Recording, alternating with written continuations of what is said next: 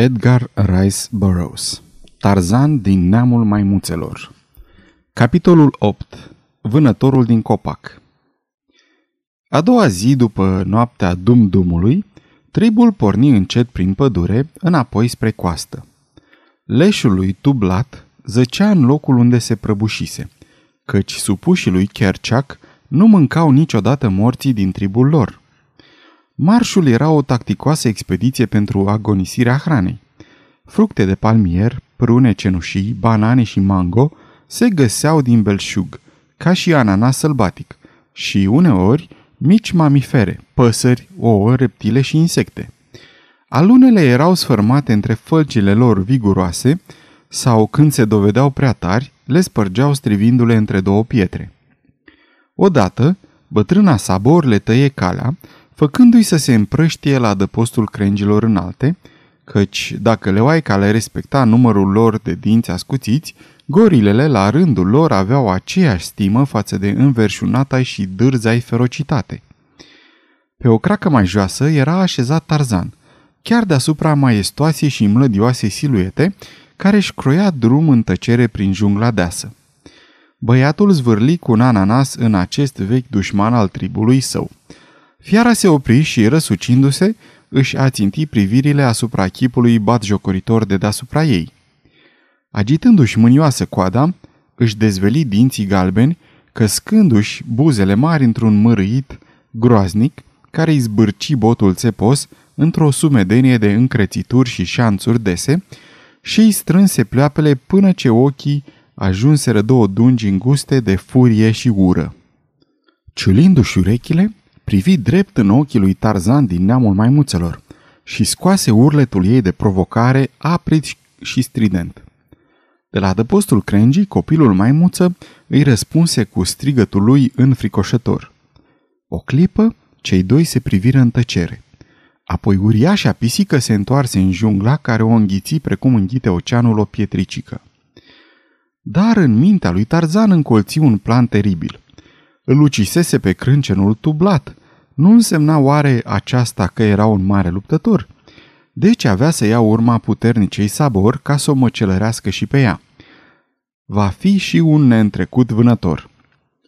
În adâncul inimii lui palpita dorința arzătoare de a-și acoperi goliciunea cu haine, pentru că învățase din cartea lui cu poze că așa fac oamenii, în timp ce gorilele și celelalte vietăți umblă despuiate.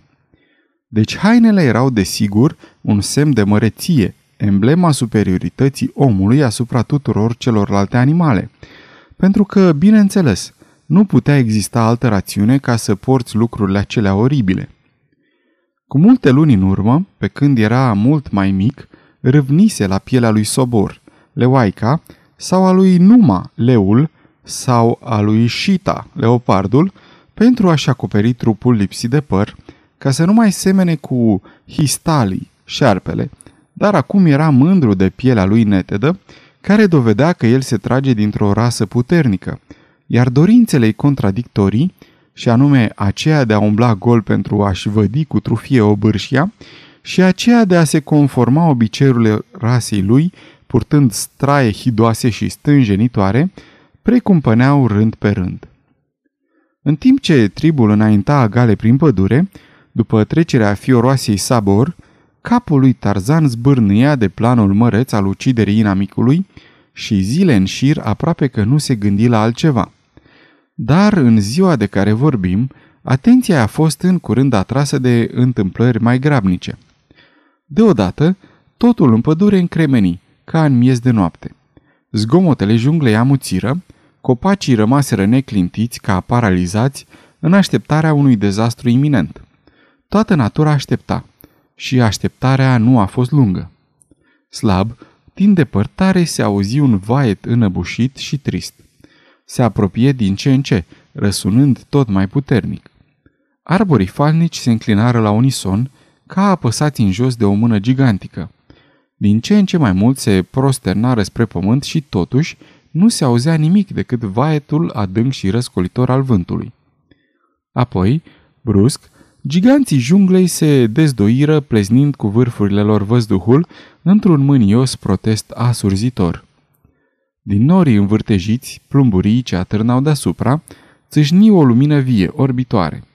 Canonada tunetelor își revărsă cumplita provocare. Se porni potopul. Iadul se dezlănțui peste junglă. Tribul, dârdâind de frig din pricina ploii reci, se cuibări la rădăcina copacilor mari. Fulgerele, săgetând și biciuind bezna, iluminau o clipă crengi zvârcolindu-se, ramuri fâlfâind, trunchiuri încovoindu-se. Din când în când, câte un antic patriarh al pădurii, secerat de trăznet, se prăbușea într-o mie de țândări printre arborii din jur, smulgând după el o puzderie de crengi sau de vecini mărunți și sporind încălcita harababură a junglei tropicale. Crengi mari și mici, spintecate de sălbăticia uraganului, se prăvăleau în vegetația zbuciumată, semănând moarte și distrugere printre nenumărații nefericiți locuitori ai lumii de jos, dens populate. Ceasuri de rândul, furia uraganului se descătușă fără întrerupere, iar membrii tribului se cuibăriră unul în altul, tremurând de frică. Amenințați de arborii și de crengile ce se prăbușeau și încremeniți de exploziile luminoase ale fulgerilor și de răgetele tunetelor, se adăpostiră jalnic până ce furtuna trecu. Sfârșitul a fost la fel de brusc ca și începutul. Vântul se opri, soarele începu să strălucească, natura porni iarăși să surâdă. Frunzele și ramurile, perlate de stropi și petalele ude ale florilor luxuriante, străluciră în toată splendoarea zilei care se reinstaurase. Și așa precum uită natura, uitară și copiii ei. Viața activă își reluă cursul, întocmai ca înainte de beznă și de spaimă. Dar Tarzan a avut o revelație care îi lămuri misterul hainelor. Ce bine s-ar fi simțit sub pielea grozavă a lui Sabor și astfel aventura căpătă un nou imbold. Vreme de câteva luni, tribul cutreieră pe lângă plaja unde se găsea cabana lui Tarzan și studiile îi răpiră cea mai mare parte din timp. Dar ori de câte ori o pornea prin pădure, avea funia pregătită și numeroase fură animalele mai mici, care căzură în capcana lațului. Odată, lațul se înfășură pe grumazul scurt al lui Horta, mistrețul, și zvârcoririle lui nebunești, pentru a se elibera, îl răsturnară pe Tarzan de pe craca unde stătea în așteptare și de pe care își zvârlise colacul spiralat. La zgomotul căderii lui, îndesatul mistreț se întoarse și văzând ce pradă lesnicioasă era o tânără maimuță, își propti capul în piept și se repezi nebunește la băiatul uimit.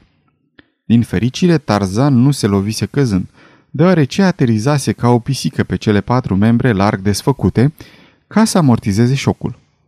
Într-o clipă a fost în picioare și sărind cu agilitatea maimuței care era, se agăță de o creacă joasă punându-se la adăpost în timp ce de desubt, horta, mistrețul, dădea iureș în van. În acest fel, Tarzan învăță din experiență limitele, ca și posibilitățile ciudatei sale arme. Cu acest prilej, pierduse o funie lungă, dar își dăduse seama că, dacă în locul mistrețului l-ar fi doborât sabor din copac, deznodământul ar fi putut să fie diferit, căci atunci, fără îndoială, și-ar fi pierdut și viața. Îi trebuiră multe zile ca să împletească o nouă funie. Însă, când în cele din urmă o isprăvi, se duse din adins la vânătoare și rămase în așteptare, ascuns în frunzișul stufos al unei crengi imense, chiar deasupra cărării bătătorite ce ducea la apă. Câteva jivine mici trecură pe dedesubt, fără însă a-i trezi interesul. Nu dorea un atare vânat lipsit de importanță. Avea nevoie de un animal viguros – ca să încerce eficiența noului său plan. Într-un târziu se arătă cea pe care Tarzan o căuta. Cu mușchii supli jucându-i sub pielea lucitoare, grasă și lustruită venea sabor, leoaica. Labele ei mari, căptușite cu pernițe, călcau moale și fără zgomot pe poteca îngustă. Își ținea gâtul încordat, într-o continuă alertă, coada lungă îi se mișca încet, unduind grațios. Se apropia mai mult, tot mai mult, de locul unde se chircise Tarzan din neamul maimuțelor, cumpănind în mână capetele funiei sale lungi. Ca o statuie de bronz, nemișcat ca moartea, stătea Tarzan și Sabor trecu pe sub el. Un pas mare, al doilea, al treilea, apoi lațul căzu în tăcere spre leoaică.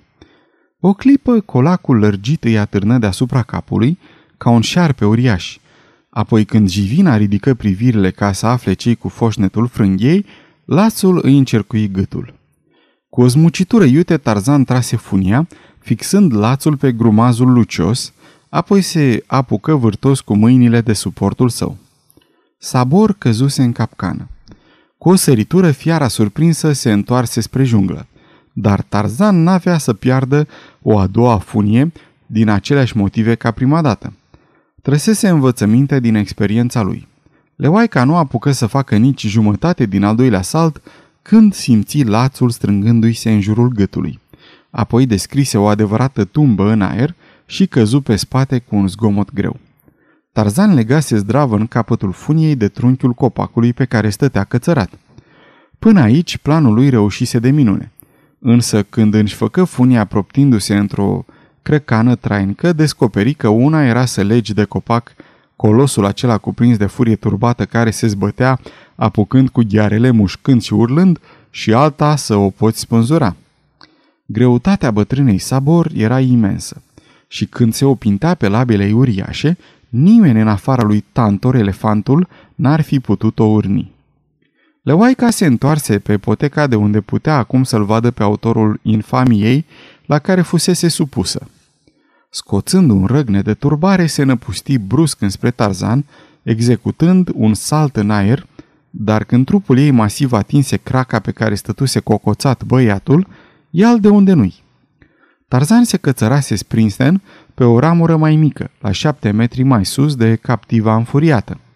O clipă, Sabor rămase suspendată de craca de jos, în timp ce Tarzan își bătea joc de ea și îi zvârlea în nas crenguțe și ramuri. După un timp, fiara se lăsă din nou pe pământ și Tarzan coborâ iute și prinse iar funia. Sabor, descoperind că ceea ce o reținea era doar o funie subțire, o apucă între fălcile masive și o reteză înainte ca Tarzan să fi putut strânge a doua oară lațul sugrumător. Băiatul era foarte necăjit. Planul lui bine ticluit se dusese de râpă, așa încât se așeză mulțumindu-se să strige și să se strâmbe la făptura care urla de desubt. Ceasuri întregi sabor se învârti pe sub copac, înainte și înapoi de patru ori se ghemui, apoi își făcu vânt sărind spre spiridușul care se zbenguia deasupra ei – dar cu același succes cu care ar fi încercat să prindă în gheare vântul amăgitor ce murmura printre vârfurile arborilor. În cele din urmă, Tarzan, ostenit de atâta joacă și scoțând un sfidător urle de adio, zvârli un fruct pârguit care plezni moale și lipicios drept în mutra mărâitoare a inamicului, apoi băiatul urcă iute la 30 de metri deasupra solului, legănându-se din copac în copac, până când, Curând ajunse în mijlocul alor săi. Aici povestia mănuntele aventurii lui, împieptoșându-se și fudulindu-se în asemenea hal, încât își impresionă până și vrăjmașii cei mai înverșunați, în timp ce cala țopoia de bucurie și de mândrie. Sfârșitul capitolului 8